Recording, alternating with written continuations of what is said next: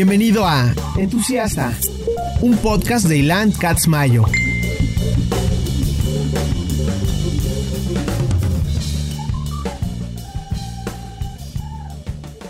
Entusiastas patrocinado por Skull Candy. Grandes earbuds, grandes audífonos, gran producto, se los recomiendo ampliamente.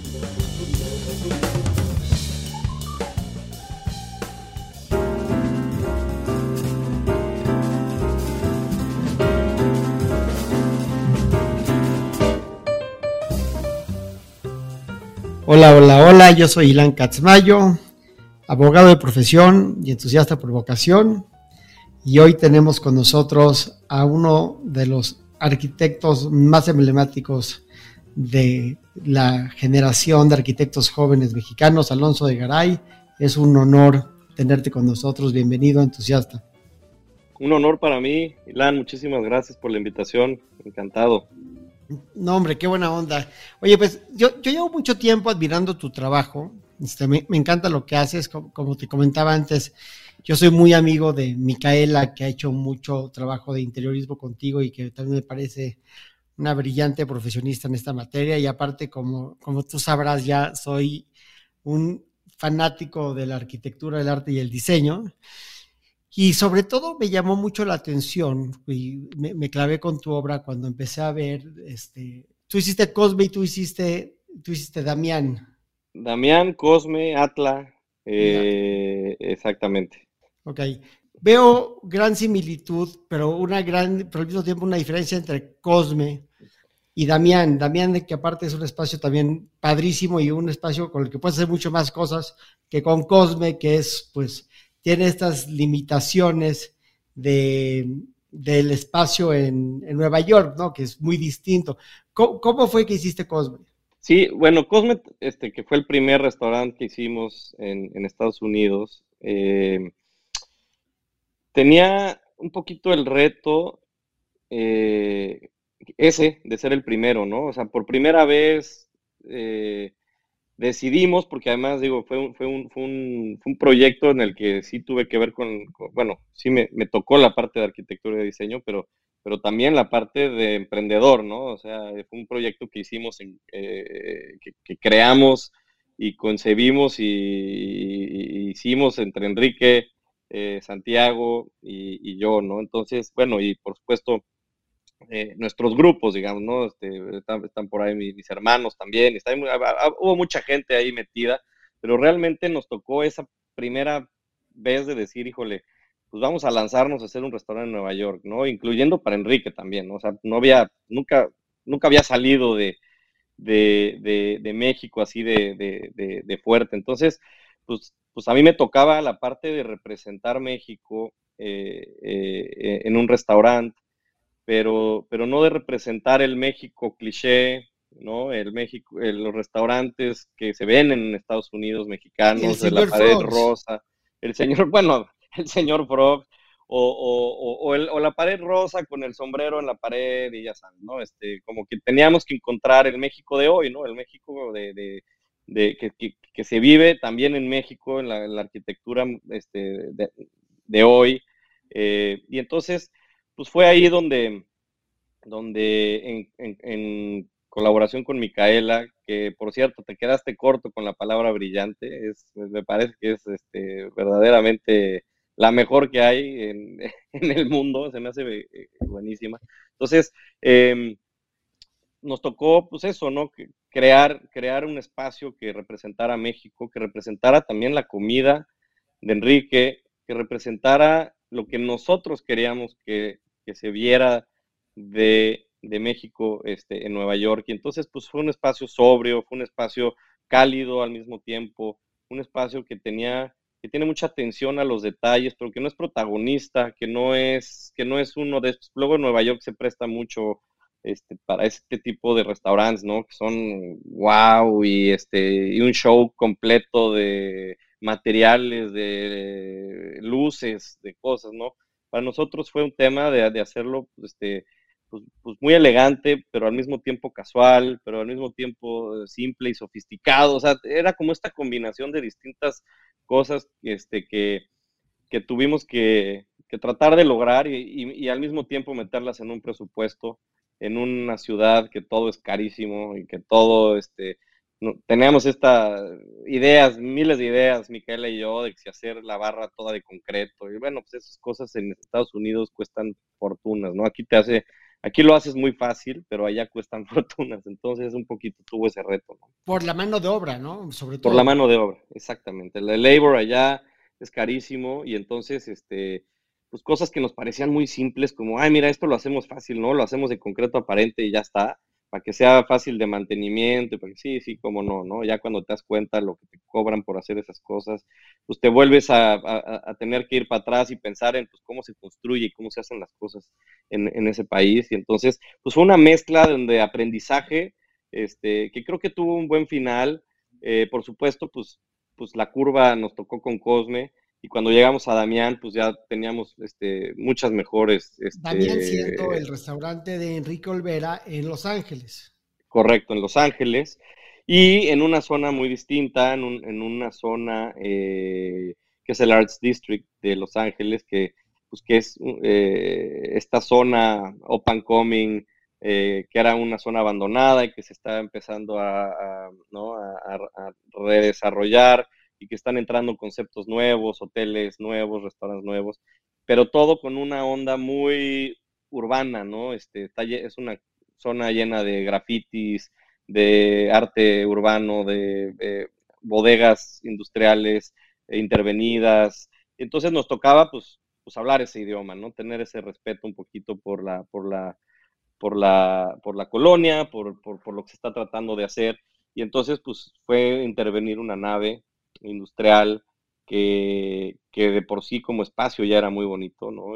simplemente eh, tomamos la decisión de, hacer una intervención muy sutil en términos de materiales, eh, muy, muy importante en términos de vegetación, ¿no? Casi, casi que queríamos que pareciera una ruina que se la comió la vegetación este, eh, con el tiempo y, escoger un mobiliario espectacular que, que era lo que, era lo que este, le iba a dar como ese, esa elegancia, digamos, ¿no? A una y tener un espacio exterior le da una vibra totalmente distinta a Cosme, ¿no? O sea, el poderte sentar en la tarde o en la noche a comer afuera en este, en, esta área verde, eh, pues es una experiencia mucho más rica, ¿no?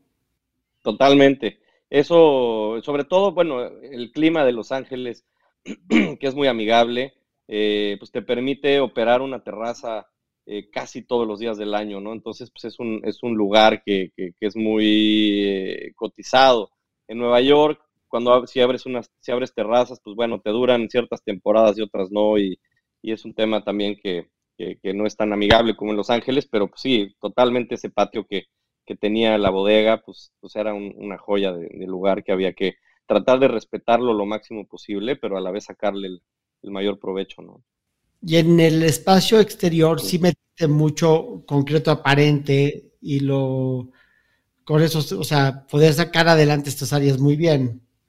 Sí, eh, pues, eh, mantuvimos todas las fachadas eh, originales de las naves que rodean el patio y solamente con, concreto fabricamos los, el mobiliario para, para que hablara un idioma similar a, las naves y, este, y, llenamos de plantas. Eh, prácticamente ese fue el, la intervención, ¿no?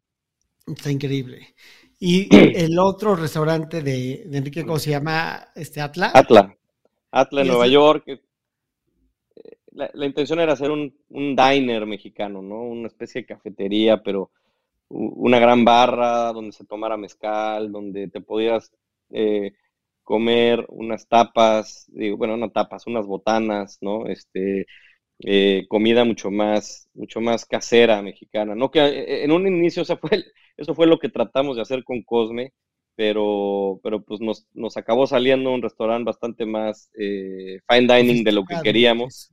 y entonces, exacto, entonces nos quedamos siempre con las ganitas de hacer nuestro diner y lo acabamos haciendo con Atla y la verdad es que también pues, fue un, una muy buena, eh, una muy buena eh, ejercicio que, funciona padrísimo. Y cuando haces esta obra en el extranjero, te das cuenta de las bendiciones que tiene vivir y trabajar en México, ¿no? Totalmente, totalmente. Eh, eh, y de la y de la flexibilidad, o sea, las ideas que se te ocurren en México las puedes ejecutar. las ideas que se te ocurren en Estados Unidos este, muchísimas de esas no, son posibles por presupuesto, por distintos métodos constructivos. Acá todo se puede, todo, todo es este, eh, es un, es, es, hay una flexibilidad enorme de, realmente pues, poder volar y hacer lo que quieras, ¿no? Eso es increíble. como, como el proyecto El Domo de Sartoría, ¿no? Que pues es increíble, pero pues necesitas mucha, mucha imaginación para ocupar tanto espacio adentro del espacio, ¿no?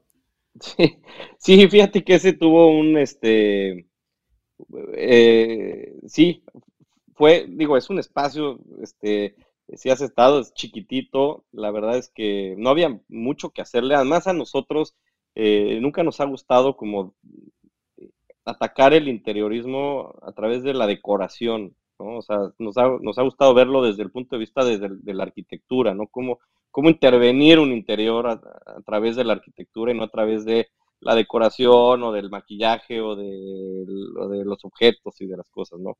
Tiene que haber lo que tenga que haber.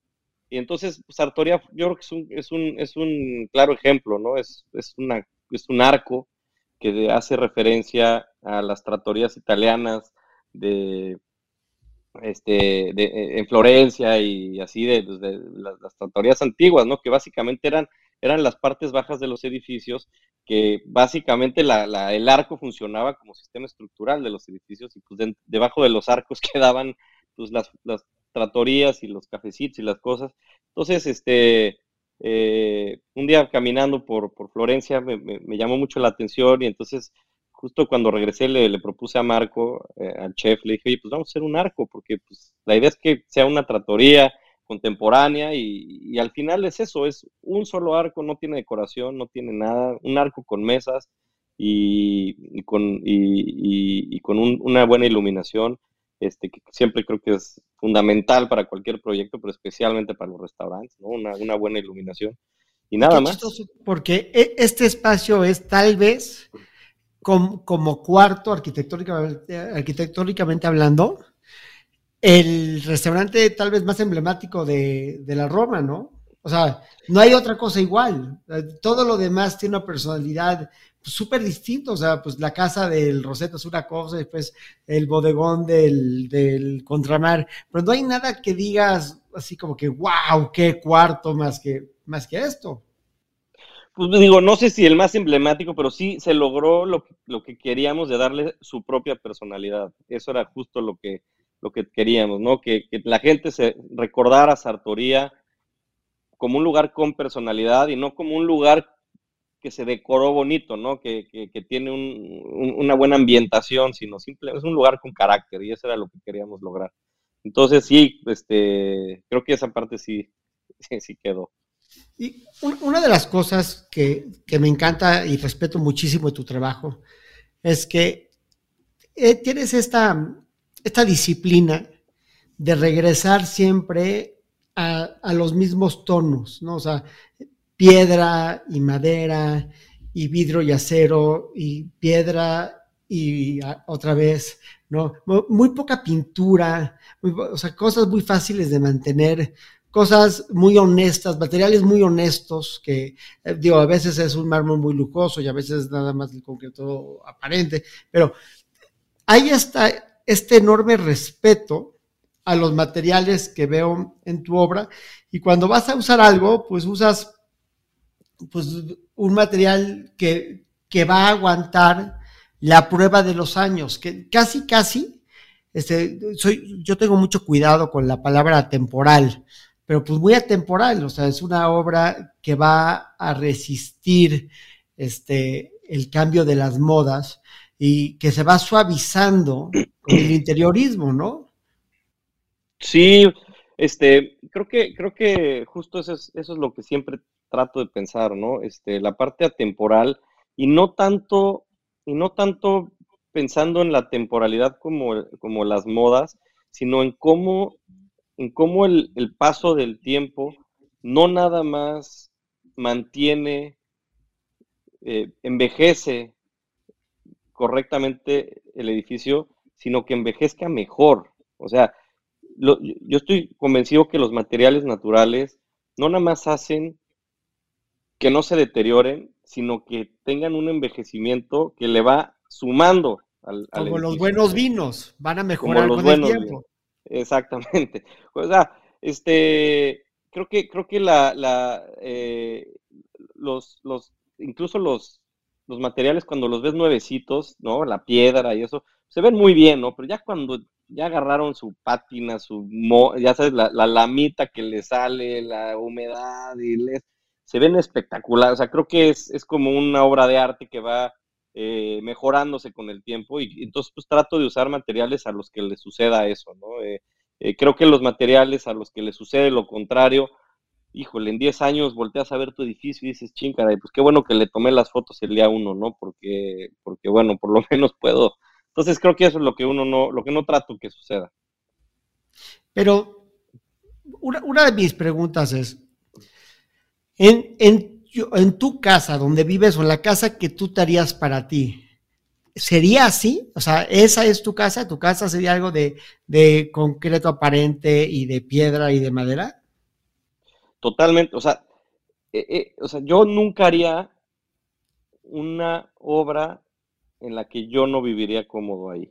Eh, por ejemplo, respeto y admiro muchísimo la arquitectura de mucha gente que conocemos, que, que, me encanta verla, o sea, que me encanta verla en, un, en, un, en una revista, en una foto, incluso visitarla pero muchas veces yo me cuestiono y digo, yo viviría, yo, yo y mi familia viviríamos, viviría cómodo en ese lugar y muchas veces no, no es el caso, ¿no? cambio yo, cada vez que yo hago algo, lo hago pensando así, en cómo yo estaría muy, muy cómodo y muy contento viviendo en ese lugar. Entonces, este sí, sin duda sí. Y acústicamente, ¿no es un reto trabajar con materiales tan sólidos? Es que eh, la gran mayoría de las veces estos, estos proyectos eh, es un es un este híbrido, ¿no? O sea, eh, siempre utilizo muchísima madera en los interiores, eh, utilizo mucha textil, por ejemplo, cortinas y cosas que, realmente lo hacen muy cozy. los temas de concreto aparente, este, en los interiores los uso relativamente poco. Tengo por ahí un que otro proyecto que sí, eh, tal vez está un, poco más, abusa un poco más de eso, pero porque lo ameritaba, ¿no? Como un, como un, un, este, pues nunca sé cómo llamarle ese proyecto, porque es como un, una casa, departamento, loft, que está adentro de una fábrica, este, que, que hicimos, que una parte interior de una fábrica se convirtió en... Entonces ahí sí ameritaba seguir con el concreto y usar madera, ¿cierto? Pero, pero fuera de ciertas cosas, la verdad es que si te fijas en los interiores, híjole, más bien es una eh, eh, es, es mucha madera y, muchas, y, mucha calidez interior, ¿no? Antes de, pasar al tema de otras, otras obras como el estadio o como los gimnasios, regresando a, a la forma en la que vivimos ahora. Veo que, que has tenido esta idea, que, que, lo vi o lo he visto en casas de Marcio Kogan, de poner la, la cocina en el corazón de la casa y de separarla con, con puertas que, este, que se pueden abrir y cerrar, ¿no? Pero de repente puedes integrar la cocina al resto de la casa o puede separar la cocina, pero la cocina está situada de tal forma que está en el centro de la casa. Y eso me llama mucho la atención porque pues sí parece ser como que muy afín a la forma en la que vivimos, que estamos todos ya en el mundo de hoy dando vueltas por las cocinas, ¿no? O, dando vueltas este, constantemente hacia la cocina. Y, y, me imagino a la gente que vive en casas muy grandes, ¿no? Cuando le da sed en la noche, pues si no tiene un refri en su cuarto, pues tiene que bajar hasta la pinche cocina, ¿no? Y tal vez dice, pues ya mejor ni voy, ¿no? Entonces, la, forma en la que has reubicado los espacios, me parece muy moderno, me parece muy valiente, pero también este, difícil de venderle a tu cliente, decirle, te voy a este, hacer un departamento aquí en Bosques de Santa Fe o en, o el Club de Golf Bosques, y le voy a, y te voy a poner la cocina atrás de la sala. Pues están de decir, no, espérate, ¿cómo crees? Sí, justamente ese es de, ese es, ese es de los conceptos este, que tienen que ver con lo que me preguntabas hace rato, ¿no? De que es algo que a mí me gusta para vivirlo yo.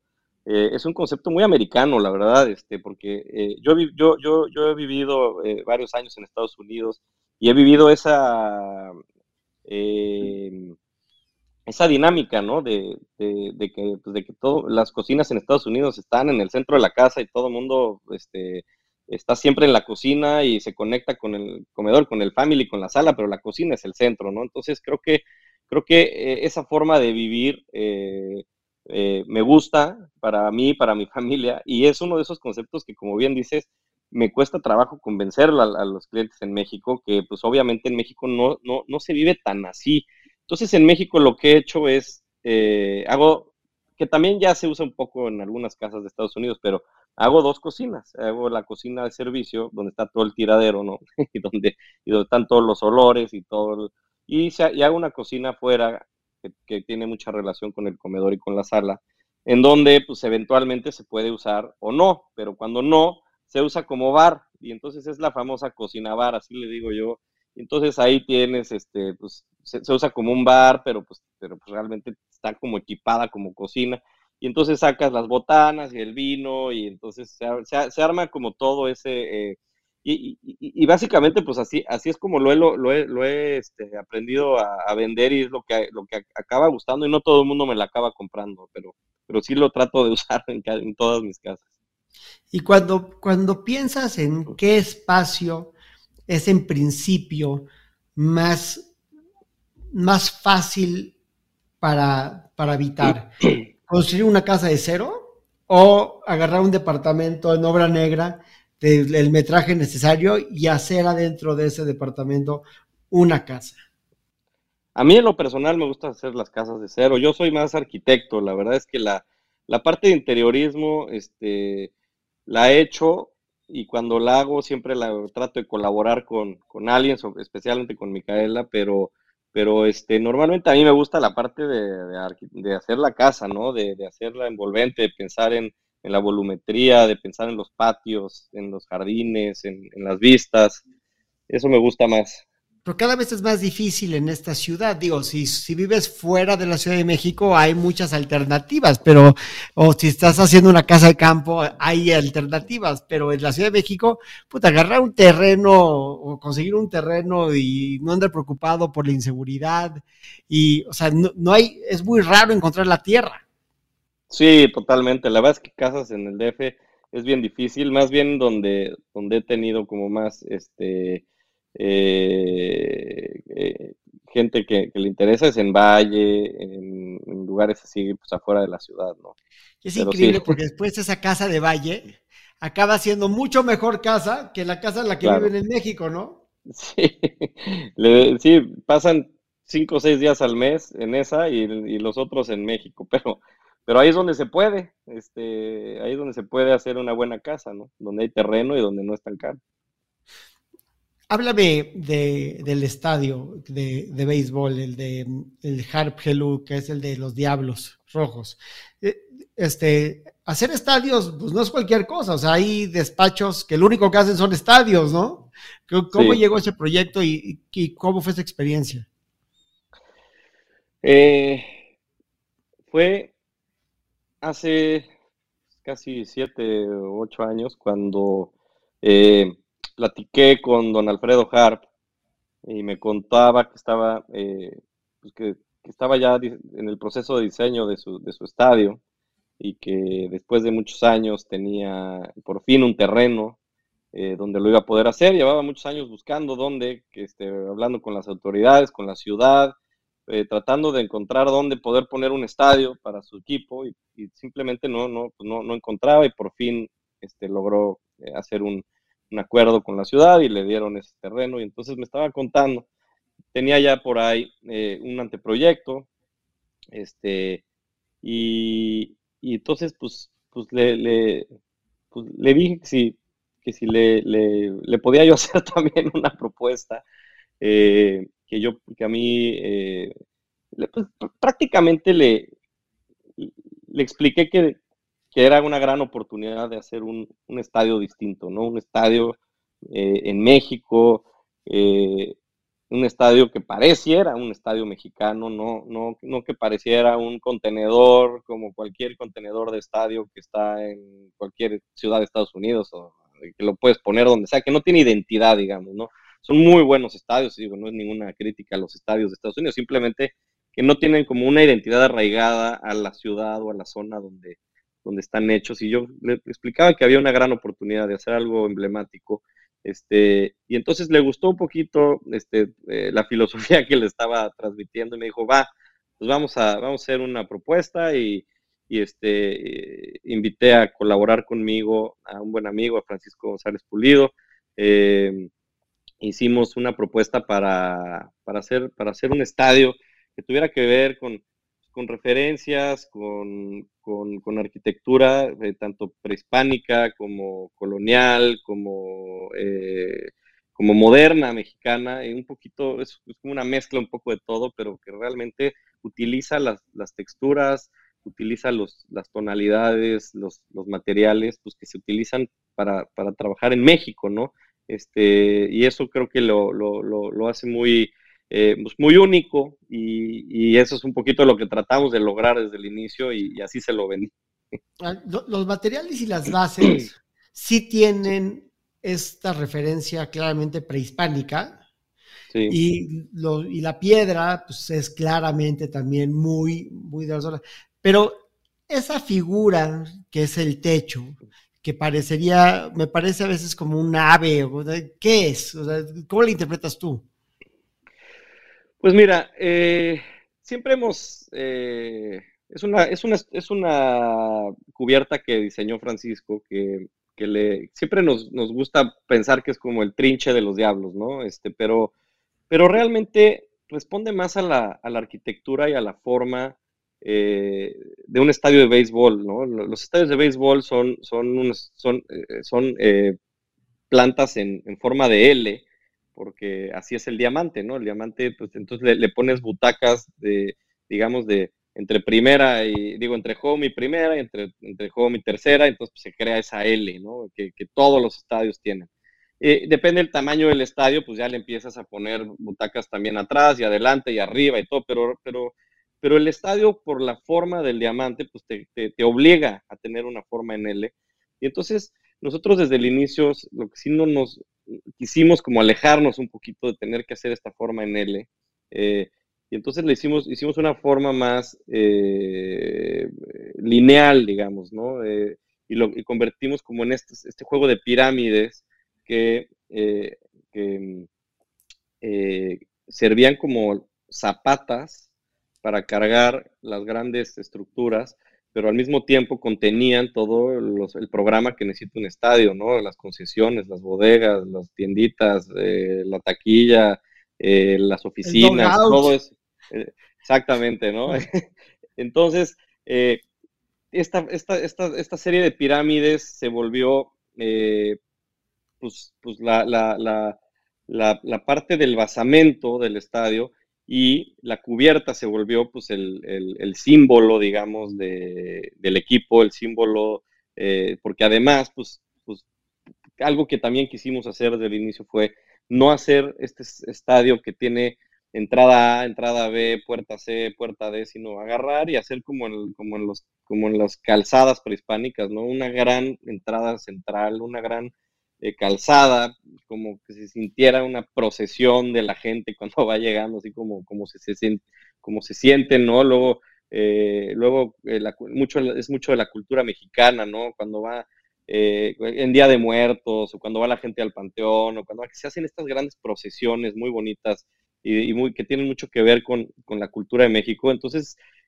hicimos una gran plaza central y una entrada monumental central también, que se volviera el acceso. Y entonces eso, al cubrir esa, esa parte, pues se vuelve la parte del trinche, ¿no? La parte larga del techo. Entonces, la verdad es que responde a la arquitectura, pero bueno, simbólicamente es algo muy, muy bonito de pensar que, tiene mucho que ver también pues, con, la cultura del equipo y con, la imagen de los diablos, ¿no?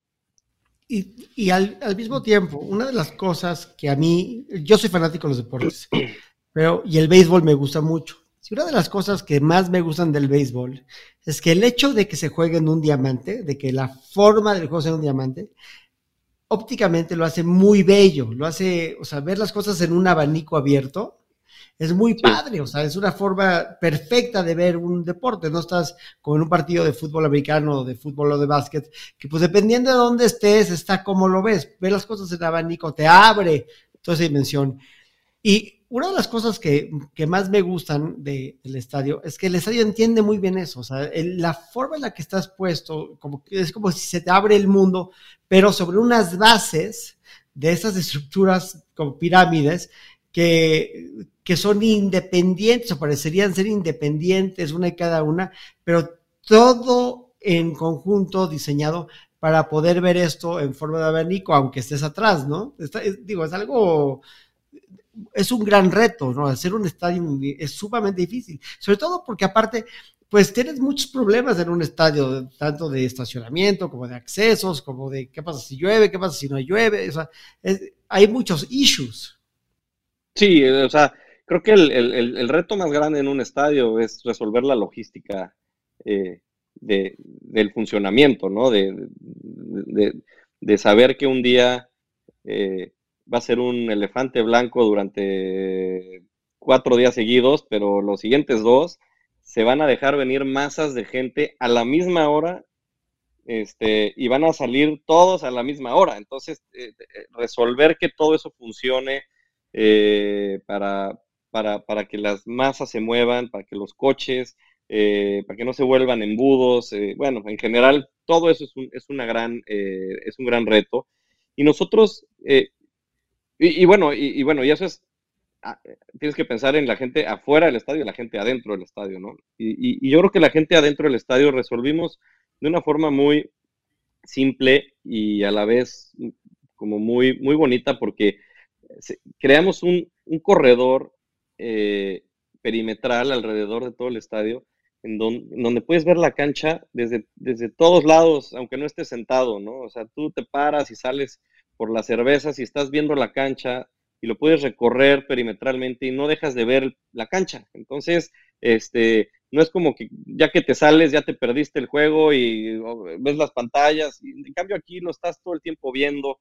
Eh, tiene mucha iluminación, tiene mucha apertura, buena ventilación, tiene incluso vistas hacia la ciudad, hacia los volcanes. O sea, tiene, está como, eh, es una buena experiencia que, que tratamos de crear y no nada más tratamos de resolver que la gente pudiera ver el béisbol, ¿no? O sea, este, es, eh, la gente llega ahí dos o tres horas antes de los partidos, pues para estar, es un, es un lugar muy familiar, eh, hay buenas eh, actividades, está la plaza exterior afuera del estadio, una, una, plaza roja muy padre, con juegos para niños que tienen que ver con el béisbol, está el museo del béisbol adentro del estadio, el, el Salón de la Fama de los Diablos Rojos, está entonces, este, se, creó toda una experiencia que, no es nada más ir a ver el partido, ¿no? Entonces creo que todo eso también este, pues, es algo que, tuvo mucho reto, pero a la vez es algo muy satisfactorio de lo que se logró.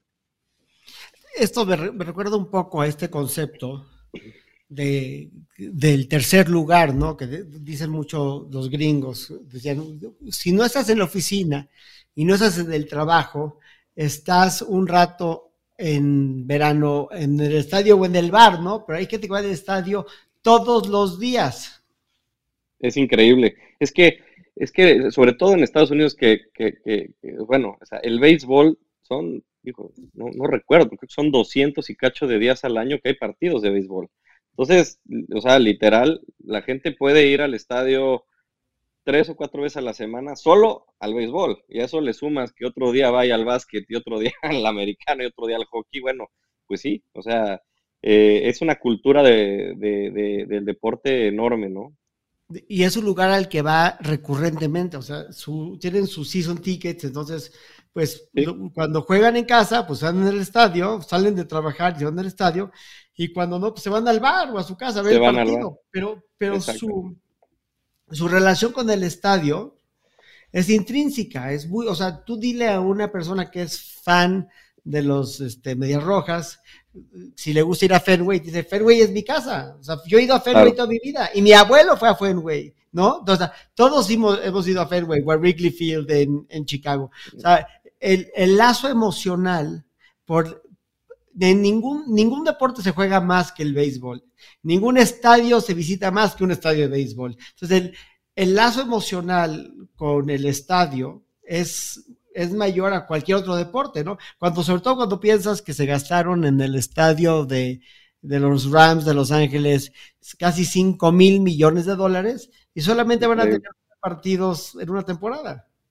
Totalmente. Ahora, obviamente le saben sacar un jugo brutal durante los demás días, ¿verdad? Pero este, pero para, para, lo que fue hecho, sin duda, es eso. Ahora, sí, o sea, creo que ese es el gran reto de los estadios, ¿no? Cómo, eh, cómo, cómo hacer bueno, tiene varios retos, eh, pero, pero creo que para, con, el equipo, digamos, el compromiso con el equipo que tienes como diseñador de un estadio es cómo hacer pues, que, los fans quieran ir, este, que los fans se sientan en su casa, que, tengan... porque eh, el equipo tiene una responsabilidad de lograr que los fans sientan esa, esa cercanía con el equipo, pero el estadio tiene la suya también, ¿no? O sea, tienes que hacer un espacio amigable, un espacio que te invite, que te, que te, que te, que te quiera jalar. Y eso se puede notar mucho con los Diablos. Eh, cuando los Diablos jugaban en el Foro Sol, eh, el, el, el, porcentaje de gente que iba a los partidos diarios era de la mitad eh, de lo que van ahora cuando con el estadio. O sea, quiere decir que en una sola temporada, bueno, ya están jugando ahorita su segunda, pero en, en, una sola temporada lograron dobletear el número de claro, porque está chingoncísimo el estadio, entonces les encanta ir. Sí, y porque además eh, hay, les ofrece muchas cosas el estadio, ¿no? O sea, eh, sí, sí, soy partidario de que el diseño eh, arregla, mejora la vida de la gente, sin duda, pero también eh, las actividades y el programa que se le metió al estadio y la forma en la que se resolvieron los espacios y todo, hace que la gente quiera estar ahí, ¿no? Claro. Hablemos un poquito de otro tipo de, obra pública, hablemos de, otras cosas que has hecho. Sé, sé, que vas a hacer ahorita para Reinserta, que yo soy este, miembro del consejo, un proyecto muy interesante para dar la atención a víctimas, sobre todo a niños. ¿Cuál es el proyecto y qué es lo, qué es lo que tienes que lograr con este proyecto? Ah, qué interesante que estés ahí metido, no sabía. Este, em, sí, la verdad es que es uno de esas cosas, eh, de esos proyectos que, me, llenan de, emoción, poder ser parte.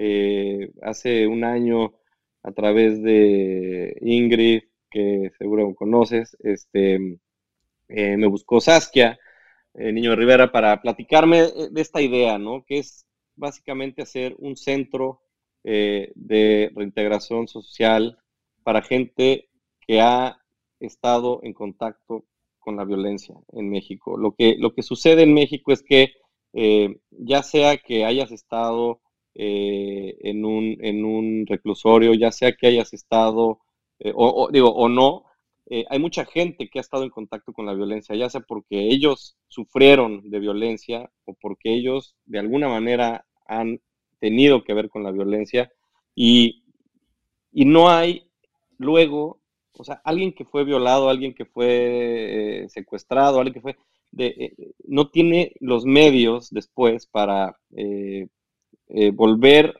a la normalidad, ¿no? no Espacios de sanación, ¿no? Espacios para sanar.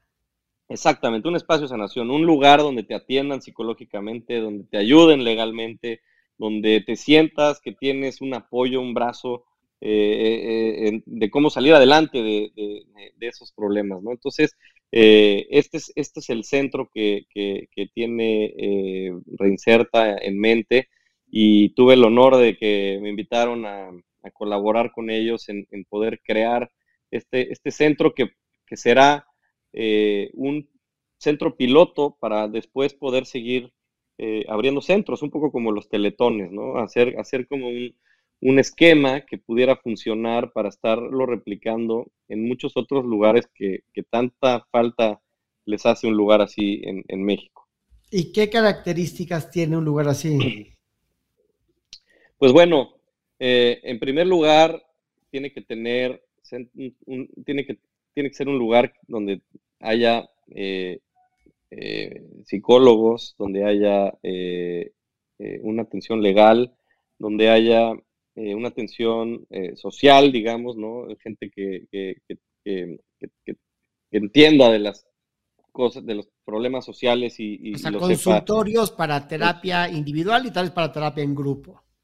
Y, para, y de consultorios médicos también, ¿no? Hay gente que llega también con problemas físicos que se les puede eh, revisar y, luego ya eh, este, valorar y, de ahí ya, ya, ya, se asignan a otro lugar más especializado. Entonces, sí, consultorios, por un lado, por el otro lado, talleres, ¿no? Eh, talleres de arte, talleres de, se está haciendo un, tema más como, también como de fotografía y de cosas en donde... donde talleres y aulas, por decirlo de una forma. Correcto, talleres y aulas. Ajá. Eh, una biblioteca eh, eh, que, funcione, y, una, y un lugar también como de cafetería, de lugar donde puedan hacer este, temas más de, comidas y cosas así, espacios verdes, lo más, lo más que se puedan, un espacio deportivo también lo más que se pueda, y todo esto depende pues del tamaño del terreno, ¿no? Y del tamaño de, lo que quepa, pero debe de haber un área deportiva, aunque sea pequeña, un área social, un área eh, artística y un área eh, de consultores y, de consultorios, perdón, y, asistencia eh, para los para los personas. Y obviamente tendría que tener materiales de, este, de mantenimiento fácil, de bajo costo, este, estéticamente agradable, pero no, pero no lujosa. O sea, tiene que tener varios, varias características. Totalmente, tiene que ser algo de, materiales que aguanten eh, eh, batalla, ¿no? Eh, pero por el otro lado, como bien mencionas, pues es gente que viene, pues, pues muchos de ellos de los reclusorios, otros de ellos de lugares, pues, pues, pues muy, muy, muy oscuros, ¿no? Entonces sí tiene que ser un lugar agradable, un lugar este, iluminado, un lugar eh, que, con una arquitectura... Eh, ¿Terapéutica? Terapéutica puede ser, sí, y tiene que ver con mucho con la naturaleza, yo creo, con la vegetación, las plantas, eh, las vistas, que te sientes un lugar de mucha armonía, digamos, ¿no? Entonces, creo que, creo que ahí está un poco el reto, en donde, pues, pues tienen que ser materiales de muy bajo costo, pero al mismo tiempo, pues, pues lograr todas estas, todos estos puntos, ¿no? nada más un par de preguntas más que para mí son importantes. Primero, ¿cuál crees tú que son las características básicas fuera del cookie cutter house, ¿no? Que hoy tú vas a comprar un departamento ya hecho y pues tiene un family, una cocina más o menos chica, este, unos cuartos de servicio, una pequeña lavandería. ¿Cuál crees tú que son los espacios más importantes que no se toman en cuenta para una familia joven en México?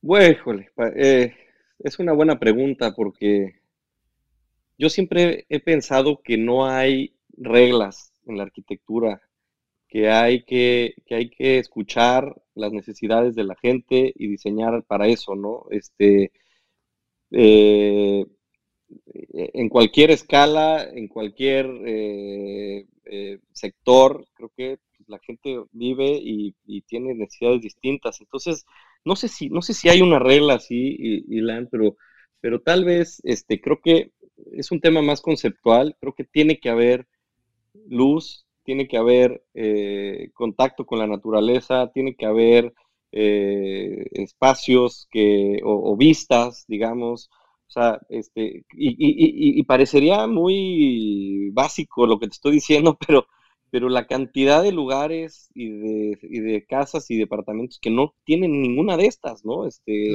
que, no, que no piensan en, eh, para mí eso es lo básico, es así para que veas, es así no depende de que si, de, quién eres, ¿no? Esa tiene que estar sí o sí, ¿no? Luz, eh, vegetación, eh, espacio y, ventilación, creo que pues son de las cosas que, que sí o sí tienen que existir y, no, y mucha gente no lo considera, pero yo creo que en cuestión de programa sí dependería muchísimo de, de, en qué lugar, en qué zona, en qué ciudad, este, en qué rango de edad, este, qué para, este, hasta incluso dentro de eso, oye, si eres médico o si estás estudiando arquitectura o si estás estudiando medicina, creo que cambia mucho este, e, e, esa parte, ¿no? Pero fíjate que ahora que lo mencionas, yo recuerdo cuando, cuando estaba comprando mi departamento, fui a ver unos departamentos en Santa Fe, en la Loma, que el edificio me gustaba y los departamentos no eran muy grandes, pero estaban bonitos, tenían una buena distribución muy a la gringa. Y me acuerdo que no lo compré, a pesar de que usaba mucho, porque no tenía ventanas.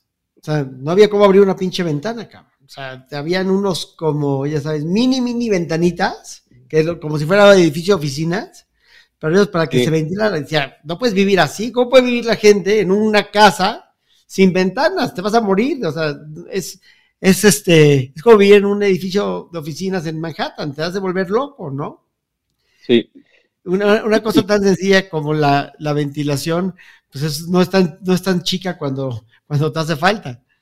No, totalmente. Y, y, cuánta, y, y toda esa gente que subestimó todas esas cosas, ahorita en la pandemia han de haber sufrido como nunca, ¿no? En el encierro, este, yo me acuerdo que todo, cual, todo, no había developer que no te dijera en México, no, hombre, los balcones no sirven para nada, ni los vendes, ni los usa la gente, nada más los tienen que barrer, este, no sé, no hay que poner balcones en, los edificios, ¿no? Bueno, ahorita lo que hubiera pagado quien fuera por tener un balcón, cualquiera que no lo, lo tenía, ¿no?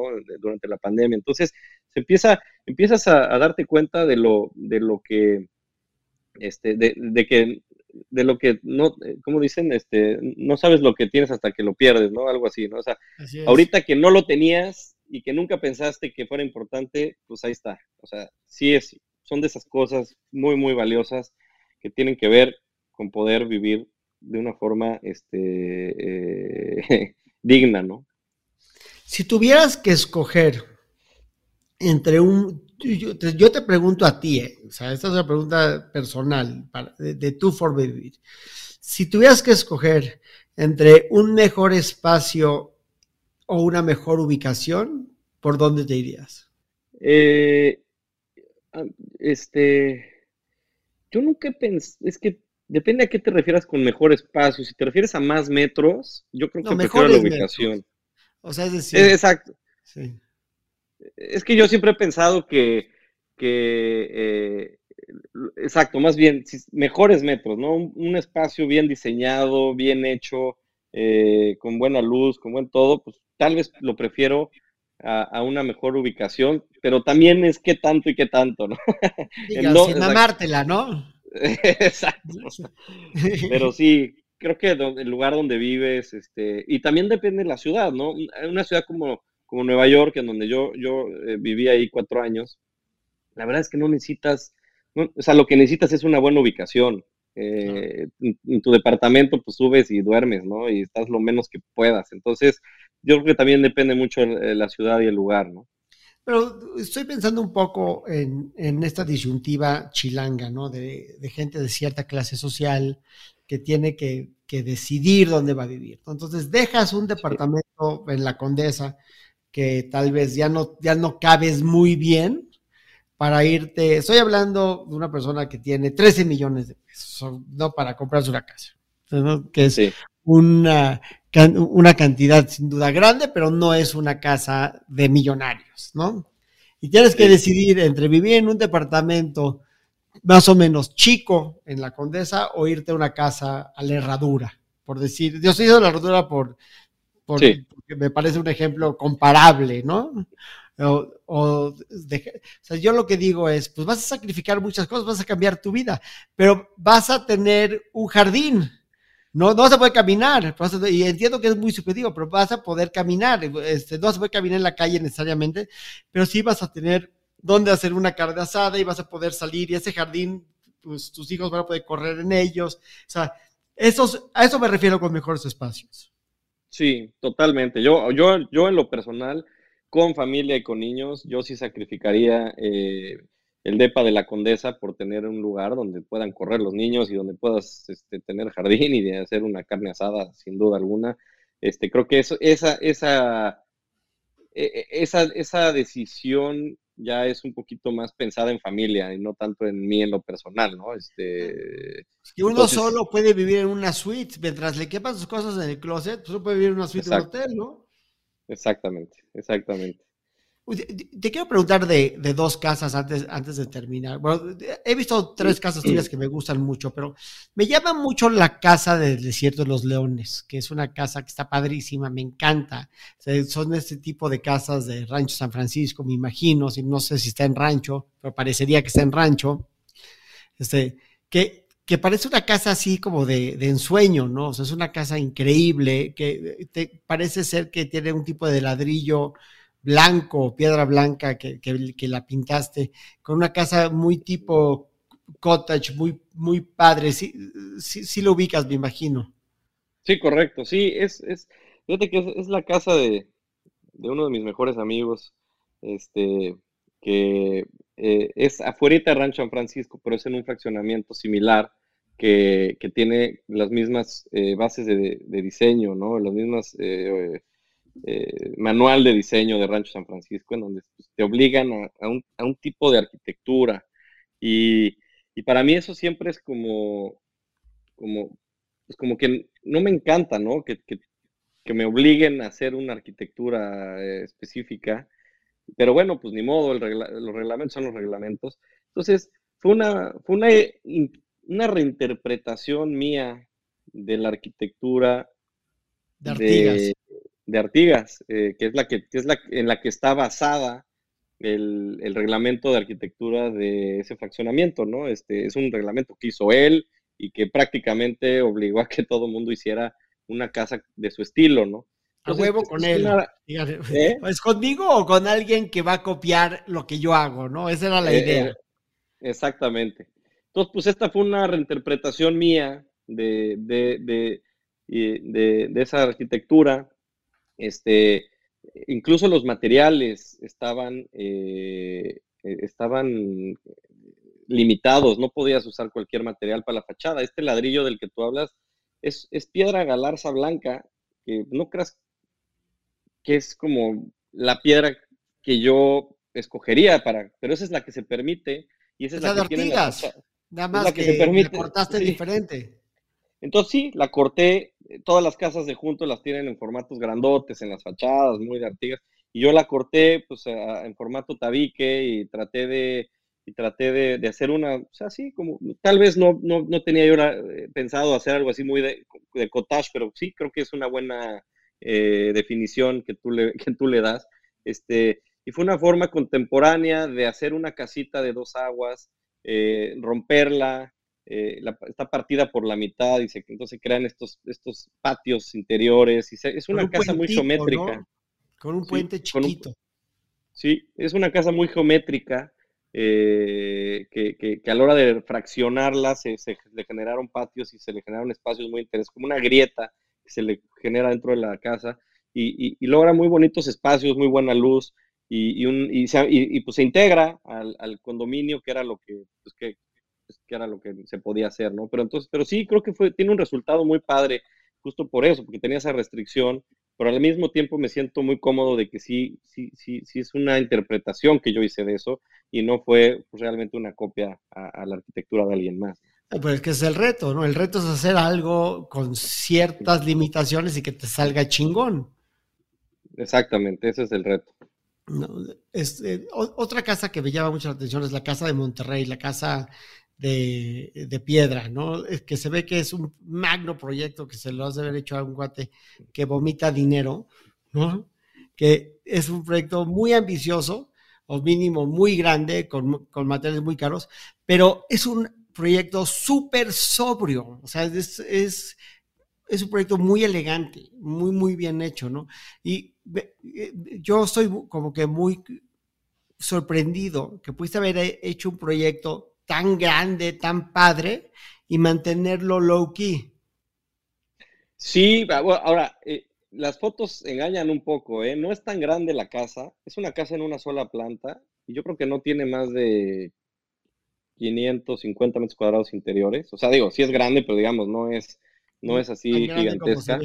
Como, sí, yo creo que lo que sí, es que lo que sí tiene, eh, le hicimos una bola de patios y de, y de espacios exteriores que tal vez eh, aparentan estar llegando a un lugar mucho más grande, pero realmente son espacios exteriores. Eh, eh, como espacio interior es, es, es, es, relativamente pequeña, es para una sola pareja que vive ahí, tiene, realmente tiene tres recámaras, un, este, un, bar, un, un, pequeño gimnasio, pero no, no, no es una casa así este, hotelesca, digamos, ¿no? Pero sí, la, intención fue usar un solo material, usamos el mármol travertino para, para, para, usarlo en todo, en, los pisos exteriores, en las fachadas, eh, en los muros, eh, y, en el interior usamos eh, madera de nogal, y ese es lo único que, que, tenemos, dos materiales, fue una colaboración también con Micaela, muy padre, y, este, y jugamos mucho con la vegetación, con, la, con, la, con las plazas y con, los, con, con, la arquitectura muy simple, como bien dices, ¿no? Eh, lograr remates, lograr eh, mucho detalle en, en, en, la, en la, arquitectura, eh, porque si no se, podría verse, digo, si nada más usas un material y todo lo forras de lo mismo, podría, podría ser pues una casa muy aburrida. Entonces teníamos el reto de, de generar eh, este, espacios, recovecos, eh, este, remates y cosas muy visuales que, realmente pues, hicieran muy rico el, transitar por ahí, ¿no? Ya para terminar, y te agradezco muchísimo este tiempo porque ha sido padrísima la entrevista, pero última, pregunta. A mí, me dicen mucho, la gente que escucha el podcast, dicen, pues está muy padre, pero pues estos son arquitectos que le hacen, o sea, están fuera de, del alcance de los meros mortales. O sea, nadie se puede hacer una casa con estos cuates. Y yo siempre les digo, no es cierto. O sea, si tú llegas con un arquitecto y le dices, oye, pues yo tengo este presupuesto y vamos a encontrar la solución, yo soy seguro que cualquier arquitecto estaría dispuesto a hacer una casa pues más modesta que se ajusta a las necesidades de una persona dentro de lo, de, lo razonable. Eh, ¿Podrías ayudarme a reforzar este dicho que estoy, que estoy diciendo para que no se quede la gente con este estereotipo de que la arquitectura de calidad es inalcanzable? Totalmente, el presupuesto no tiene nada que ver. Eh, este, como decía, como dice por ahí este, el buen Kalach, eh, pensar es gratis, ¿no? O sea, hacer, hacer buenas cosas eh, es, es, es, un tema de, pues, de tener pasión y ganas y, de, de, hacerlo bien. El presupuesto no es, no es relevante. Yo he hecho casas de interés social, he hecho casas residenciales, he hecho casas de interés medio, he hecho de todo, la verdad, no, no, no, no, no hay, no tiene nada que ver el presupuesto. A mí en lo personal, eh, tal vez lo, que me interesa más cuando, porque también pues sí tenemos las manos limitadas, ¿no? O sea, los, tenemos un despacho que puede, tiene la capacidad de, de hacer hasta cierto número de proyectos, ¿no? Entonces, la forma en la que sí por lo menos yo escojo los proyectos que, me llegan, es cuando hay la oportunidad de hacer algo eh, pues que realmente agregue valor, ¿no? O sea, este, cuando es hacer algo que no tiene, eh, ¿no? Como mucho eh, sentido, este... una cabaña es mejor que otro departamento porque una cabaña es un reto distinto y está coqueto y tal vez un departamento más no te, no te entusiasma. Sí, pero hecho departamentos, ¿no? Tiene mucho que ver también con la química, con, el cliente, o sea, con alguien que quiera realmente hacer algo interesante, que, no sea como, híjole, ¿no? Lo, bueno, bonito y barato, por favor. Este, o sea, como que esa mentalidad de, de, no querer hacer algo bien hecho, esa es, la, esa es donde yo me topo a veces con pared, pero cuando alguien, cuando alguien eh, me busca con las, por los motivos correctos y todo, yo creo que siempre hay siempre hay espacio para hacer algo padre que, con lo que podamos contribuir, ¿no? Pues qué buena onda. Pues no sabes de corazón lo que te agradezco este espacio. Ha estado deliciosa la plática. Eh, espero que tengamos la oportunidad pronto de echarnos este, una comidita con Micaela, que la saludo con mucho cariño, y a Ricardo desde este desde este espacio en el que me encuentro. Y Alonso, eres digno de todo mi respeto, eres un magnífico arquitecto de corazón, mil gracias. No, hombre, gracias a ti, Lan, muchas gracias por invitarme, encantado de, platicar y, sin duda este, nos debemos una buena comida.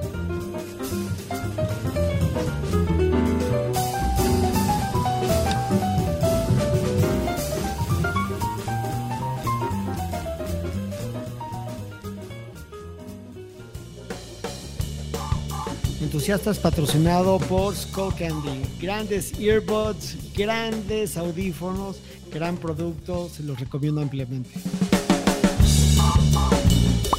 Entusiasta, un podcast de Ilan Katzmayo. Mayo.